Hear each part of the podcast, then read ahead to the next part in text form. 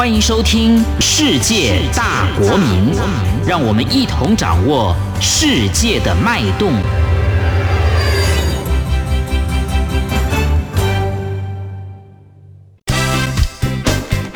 知无不言。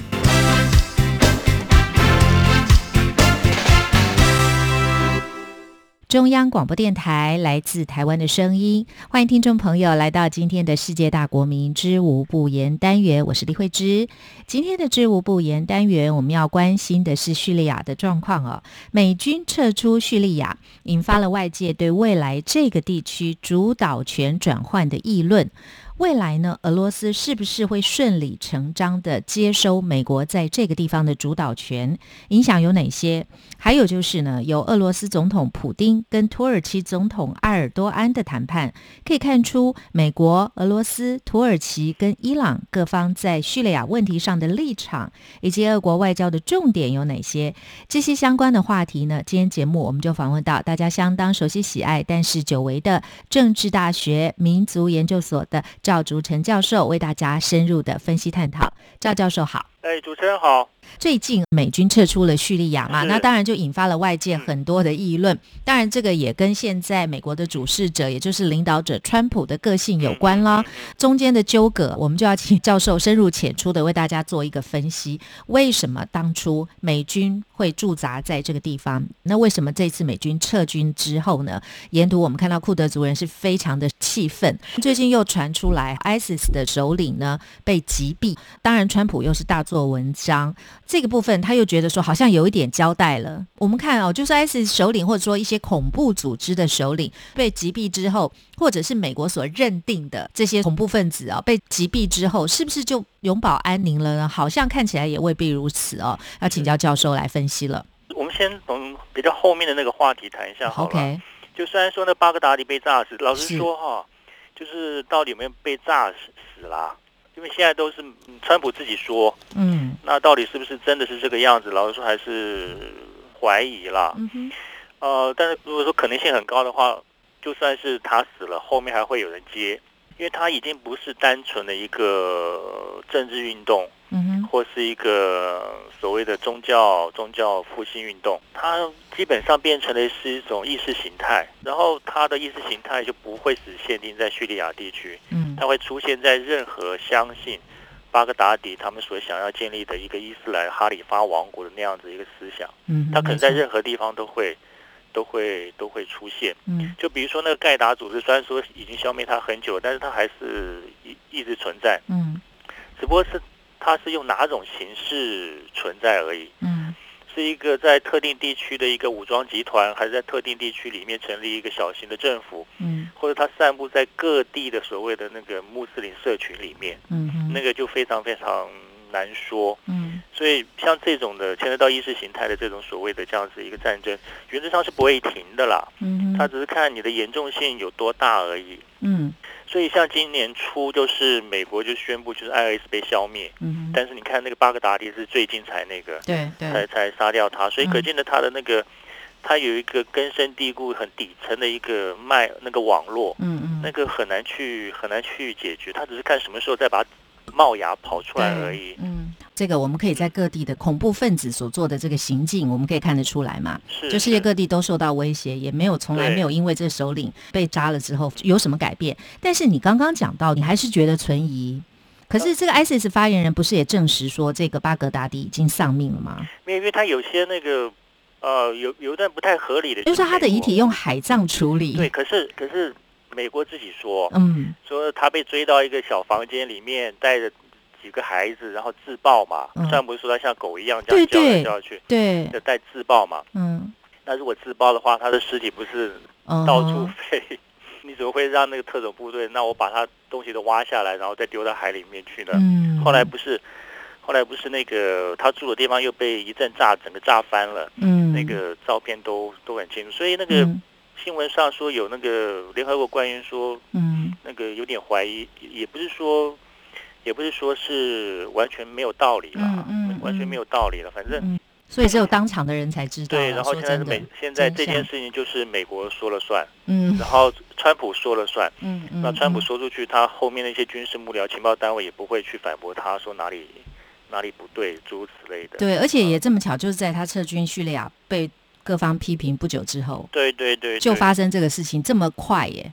呃，我这这个应该就是因为他前面被骂的一塌糊涂，对，因为这件事情在国会里面是民主党跟共和党都骂他，嗯哼，他必须要去回应这件事情，有个交代，对对，所以用这个事情来去回应，就是说你们骂我就是库德族这件事情。嗯哼，那那个美军在叙利亚当然就主要就是要打击 IS 啦，对，但是地面部队的作战就不是美军能够做的事情。怎么说呢？就是说他们也必须要跟当地库德，族人要，合一定作嘛要，，一定嗯要。嗯而且他其实有各方啦，一方面包括库德族的跟 IS 作战，嗯，阿塞德那边也跟 IS 作战，是，还有就土耳其支持的一批人也跟 IS 作战。对对，那在这种里面，战斗力最强的事实上就库德人，因为他们对呀，他们如果他们不打对 IS 的话，他们会被灭族。是，所以他的整个是整个打起来，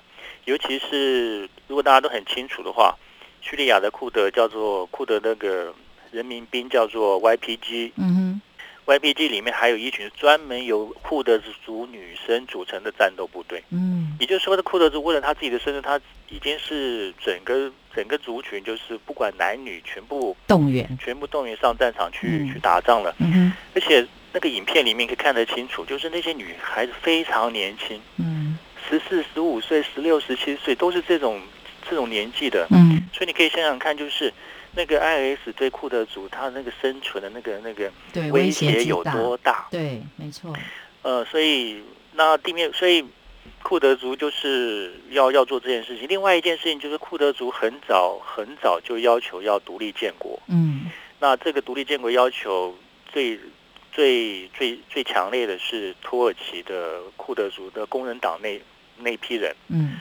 那这一批人呢，就被土耳其认为说是和叙利亚的这些所谓的 YPG 这些人是挂在一起的，所以土耳其在这个方面就是除了要压制自己境内的工人党以外，嗯。他也希望就是说 YPG 这批人不能跟土耳其境内的库的人就结成在一起，嗯嗯。所以这就为什么就是川普十月七号说我要撤军嗯。啊，就说你们要打就你们去打了，我不管了。嗯，那十月九号，土耳其就说，他发动叫做那和平之权的那个军事行动。是是他，那个东西事实上就是在清剿库德族。那他清剿库德族，你美军前面他那个库德族帮你那个拼命的去打 IS，结果今天你十月七号就突然说我跑掉，嗯然后呃十月九号，然后土耳其人进来就是要清剿你，嗯，那你说，那你说库德族怎么办？对，情何以堪？对呀、所以他所以库德族只好回过头去找阿塞德啊。是，那阿塞德怎么帮他？嗯那当然就是俄罗斯又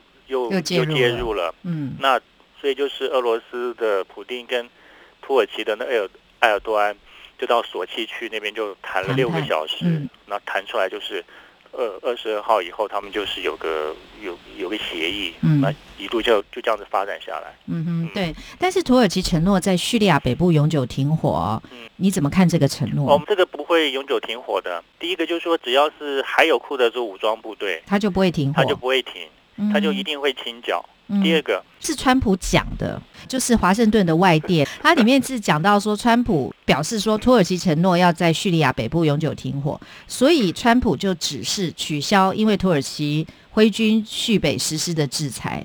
是，嗯可，是就土耳其的立场，就土耳其的立场，他不会停火啊。对，这听起来很怪。对对对，那我不知道是川普要怎么去交代了。嗯反正因为按照土耳其的立场，他不会停火的，嗯哼，因为只要库德族的武装部队还在那个地方，他就不会有安全感。对对对。不，然的话，他也不会有一个叫做三十公里的安全地带要推出去，就是直接侵占人家叙利亚领土了，嗯哼，说这是我的安全地带。嗯嗯另外就是库德人退出去之后，叙利亚部队又会上去。嗯，那叙利亚部队，叙利亚跟土耳其就一向不好啊。嗯嗯。那叙利亚看到土耳其侵侵入到自己的国土，那你看阿塞德会怎么去看这个情况？嗯。所以土耳其跟叙利亚的政府军之间有可能会那个大小不同或是零星的这样子的一个武装冲突，哎，嗯，所以土耳其停火的可能性微乎其微了哦，呃很低啦，很低很很低低啦，所以这地方情势有多么的复杂，嗯。难怪。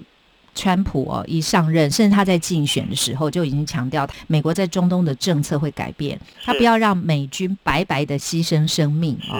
他说有多少美国人必须在中东这些古老的教派跟部落冲突中丧命啊、对所以他要致力追寻不同的路线，让美国赢得胜利的路线。当然。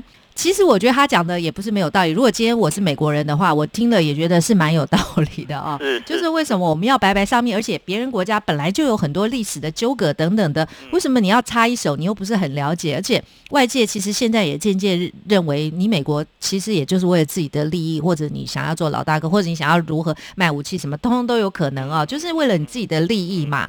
那你拼命的这样，其实损失的是美国人、美国军人嘛。所以怎么看这件事情？外界就认为说，呃，俄罗斯未来在中东的角色，恐怕就是会比美国更重要了吗？还是说未来会怎么样哦？因为它会进驻到美军他驻扎的地方嘛。那还有当然包括跟伊朗之间的关系等等，因为伊朗在这个部分它也有相关嘛。是嗯，美军离开的时候很匆促啦，是，所以都是那个影片或照片通通都有，他们甚至回过头来还把东西都炸，自己的基地给炸光。嗯为什么呢？是是因为他们知道，就是美军走了，后面俄军就来，对，但俄军不会大规模啦，嗯，因为大部分可能就是特种部队或是情报的这些单位，嗯，最多是一些宪兵，嗯就是类似像维和部队这种的，所以他的人数不会很多。对，只不过他这个撤军就是有点面子上挂不住嗯哼。啊、这是一个很，这是一个很大的一个一个一个纠结。我们知道川普总统跟普丁的交情也还蛮不错的啊、嗯，这个任何人都知道，这也不是很难的事情。就是说你走了，那俄罗斯就会来。那显然川普并不在意这件事情，那是不是不太在意这件事情？而且美国一贯跟俄罗斯之间，他们也有这种亲和关系，或者说一向也不是那么样友好的国家嘛。哦，就是是毕竟还是有一个历史的情节在的。为什么他会愿意做这样的处理？呃，我们这样说好了就是大家从川普从竞选总统开始到现在，一直大家都认为说他对俄国的那个比较持正面态度，他对普丁也比较持正面态度。但是在美国的那个整个的政界或军界，老实说，对俄国那个并不是相当的友善。对，所以可以看得出来，就是呃，川普这次从那个叙利亚撤军，呃，我们严我们严格的说，他只是在回应他当时竞选的时候那些那些那些讲的那些话了。嗯哼，但是所以会拖到今天，也可见的就是美国的国内的在政界、军界里面，对于川普的这这个承诺，事实上有不同的意见，嗯所以一路这样拖到拖到现在。嗯哼，那美国在中东地区虽然说有它的利益在，但是以道德性上来看，或是叫做呃安全的前置性来看，美军在那个地方，所以会有这样主导，还有呃在进行这样子一个军事主导，也某某种程度上也有它的意义在了嗯，啊，所以。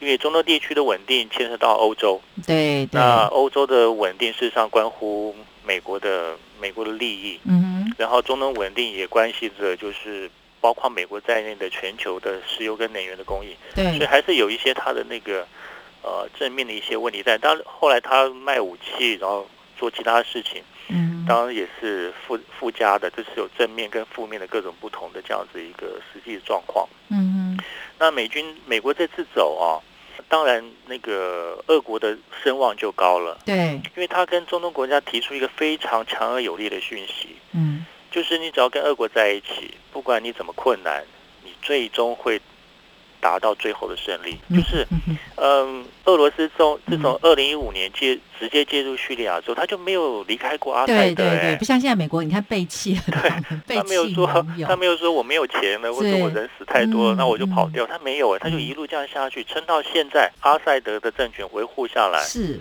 然后把美国给踢出去。嗯。然后你这个可以看在像沙烏地阿拉伯那些那些国家的那个那个，或是联合大公国那个，嗯，他们那些国家的那个看在眼里，他会他会他会怎么去想这件事情？嗯嗯就是美国到底是不是一个真正可以信赖的一个真正的朋友啦？嗯哼，就是如果说你叙利亚的状况上来看的话，从头到尾可以被称之为叫朋友的，就是就是俄罗斯。嗯所以短期间之内，俄国在这个地方的主导的力量非常非常的强。嗯哼。当然还要考虑到另外就是土耳其，嗯。所以大概这个嗯以叙利亚为中心的那块区域化，大概在一段时间之内，大概就是俄罗斯为核心，然后搭配的土耳其，大概就决定了那个地方的事情。嗯。那美国在这件事情之后，呃，原则上它的话语权会会越来越低，嗯哼。呃，会越来越低。那欧洲的话，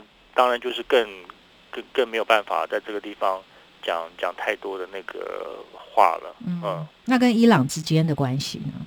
那伊朗的话，当然就是乐观其成啊。嗯阿塞德能够撑下来的话，那从伊朗然后到呃叙利亚，嗯然后从叙利亚一路到黎巴嫩的北部，嗯那就形成了一个我们称之叫什叶派的一个新月地带。嗯哼哦，那正好跟南再往南边的那个逊尼派嗯。就形成了一个一个对峙。嗯。那压力比较大的就变成以色列了。嗯哼。以色列就是碰到这样子伊朗的压力，然后嗯。本、本来就是逊尼派有压力，但是逊尼派沙利阿拉伯跟伊朗又又不好。嗯。哦，所以它就变成了这个很很妙的一个三角关系。嗯。嗯，我们看到哦，现在俄国的外交哦，嗯，感觉上因为川普的关系，所以他其实省了很多事嘛。是是，所以，就未来他的外交重点和跟美国的外交的改变，是不是这两者也有什么样的意义跟关联？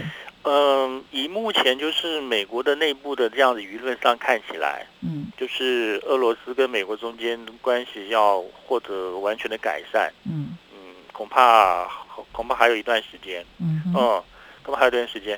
现在美国就是在经济上面，就是它的敌人是中国；对，在军事竞争上面，它的敌人事实上是俄罗斯。嗯就它的那个目标，事实上非常非常明显的。嗯嗯尤其是俄国一直是普丁，就是还是当总统。嗯那其实呃，欧美对于俄国的负面态度，事实上有很大一部分是来自于普丁个人的评价跟认知。嗯嗯所以，如果普丁还是在任，他要会他会一直当到二二零二四年嘛？嗯嗯，恐怕那个关系不会完全的解冻啦。嗯哼尤其那个一四年之后，对俄国的那个经济制裁一直都没结束。嗯哼哦，那一直没结束，表示两边之间还是有很多不信任的地方，还有很多问题没有解决。嗯哦，那短期之内不会有太大冲突，但是也不会改善到非常友好的地步。嗯，嗯哼，是。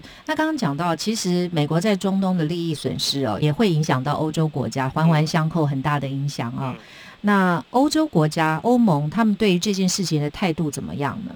或呃者他们还是无力？对，因为我们看欧洲是两个组织达成的，一个是欧盟，嗯是一个政治，那政治走外交路线，原则上在中东这个地方，它的影响力不是很大。嗯哼那另外就北约，嗯。但是北约的话，它还它就是美国啊，嗯。呃，所以欧洲这部分原则上应该还是照着美国这个步骤走，嗯。除非他在政治上有另外的突破，比如说法国总统马克宏，嗯。他最近一段时间在国际事务上他的曝光率很高，嗯哼。呃，也就是说马克宏也有在各各地的国际事务上想展现法国的实力或影响力，嗯但是就整体的那个整体的评估上来看，可能还是比不上美国的影响力。嗯嗯，所以这个是欧洲在这个部分它能够琢磨的地方，可能没有那么大。嗯，是好。那么我们说到这个俄罗斯的这个外交重点啊，其实俄罗斯跟中国大陆的关系也很密切。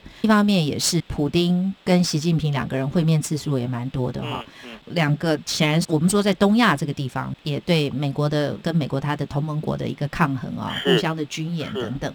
那在这个中东的部分，中国大陆有角色吗？呃，一直有传言啦，嗯传言两件事情。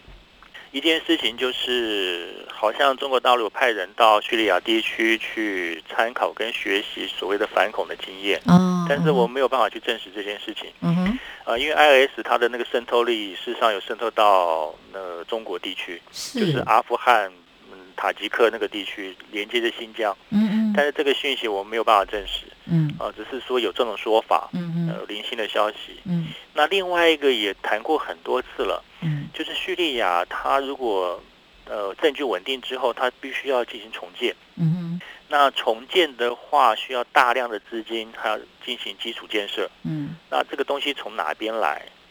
那这部分的话，明显的俄罗斯能够帮他的不多，嗯嗯，所以呃有说法哦，就是可能就是在未来嗯在对外开放的时候，可能中国在这个部分搭配它的一带一路，嗯哼呃，也许可以进入到叙利亚的那个那个所谓战后重建的这个进程，嗯但是时间上可能还需要一段时间。嗯哼因为目前为止，就是整个军事的紧张情势还没有完全解除，嗯然后国内必须进行政治谈判，要如何塑造一个新的叙利亚，嗯就是他到底要走现在的那个单一制中央集权，还是要走联邦制？然后宪法需不需要修？嗯那这个需要俄罗斯、土耳其、伊朗外在的协调，嗯，还有内部就是阿塞德政府和反对他的那些所谓反政府军。嗯中间必须要坐下来谈，那个要花非常长的时间嗯所以如果说真的要谈中国的角色的话，呃，目前为止看起来就是在投资基础建设的战后重建这件事情上面，嗯哼。中国能够扮演多大的角色？嗯嗯嗯嗯嗯嗯，是好。那呃，还有就是在俄国外交的这个部分，想请教教授啊，像譬如说美国，我们说它的外交政策也好，或者说一些大的政策方向，嗯通常不大会因为领导人上台，不同的譬如说民主党或者共和党谁执政有什么太大的变化。虽然说当然他们各自的党有一些所坚持的理念，但是嗯譬如说对外关系啦，或者是一些国家利益的这个部分，其实不会有太大的差异。对，基本上我们觉得美国好像就是照着这个路走啦。那但让川普有比较大的一个变革，这姑且不论。那像普丁呢，就是说，那像俄罗斯呢，嗯他们长期以来的这个对外关系，他们的外交政策有没有像美国这样，就是说它其实是有一个固定走向，还是因为说领导人也会有一些不同？因为毕竟他是共产国家，我们看到普丁他的意志是很强的贯穿在这其中的。是那个俄国的外交政策，事实上呃一直非常明确。嗯。俄国外交政策是一个种是一个同心圆的概念，嗯哼。就它以它为中心，然后向外面去成一个同心圆的扩张。嗯。那离它最近的就是它最重要的核心利益，然后一路向外推。嗯。那俄国的外交政策，它的核它的从俄国向外推的第一圈叫独立国家国协，嗯哼。那第二圈是欧洲，嗯。第三圈是美国，嗯。第四圈是东亚中国，嗯哼第五圈才是中东。嗯，然后到了拉丁美洲跟那个非洲已经是第六圈还是有第六圈对。，就第六圈。那他现在从第五圈很外围开始、哎，对，那为什么很外围开始呢？是因为中东叙利亚这个地方，就是牵涉到俄国自己内部本身高加索地区的国家安全，是就是 IS 渗透到了俄国的南部高加索地区，培养了很多内在的恐怖组织嗯。和恐怖分子，对，所以才会加大力度，从一五年开始直接直接介介入进去。嗯嗯。那他这个所谓的外交的同心圆的概念，事实上从他一九九二年呃独立以来一直都没有变，嗯。唯一的差别是在于说他的国力能不能支撑到他能够顾及到第几圈。嗯所以如果在那个它嗯哼。国力很差的时候，那他就顾只能顾到他自己独立国协那一边，，嗯，然后嗯稍微的到欧洲。嗯，所以对俄国来说啊，呃，对欧的关系一直是他国家里面一个非常重要的一个项目。嗯哼，那对欧关系里面又以德国为第一，啊哈，呃为什么呢？呃，因为德国是欧盟的那个最主要的那个、嗯嗯。最主要的那个国家，是，呃，然后他们的历史上面也有他自己的情感跟那个跟那个话语在，啊嗯所以以这个情况上来看，呃，俄国在他的内心深处，事实上还是把自己当做欧洲国家啦。嗯嗯，只不过是说在跟欧洲国家或美国对话过程中间，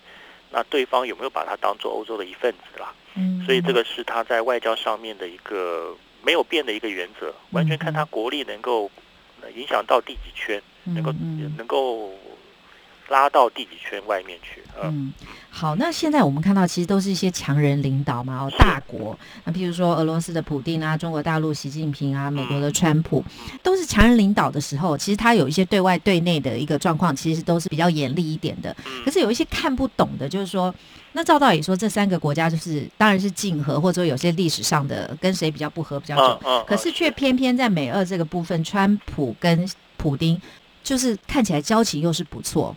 美国跟俄罗斯之间的关系，好像它应该是在一个比较竞争的关系。嗯，就像你说的，因为长期以来嘛，历史什么，所以他们的军方或者是说一些相关的啊，这个情报组织也好，其实他们都是非常敌对的嘛，长久以来就有历史的。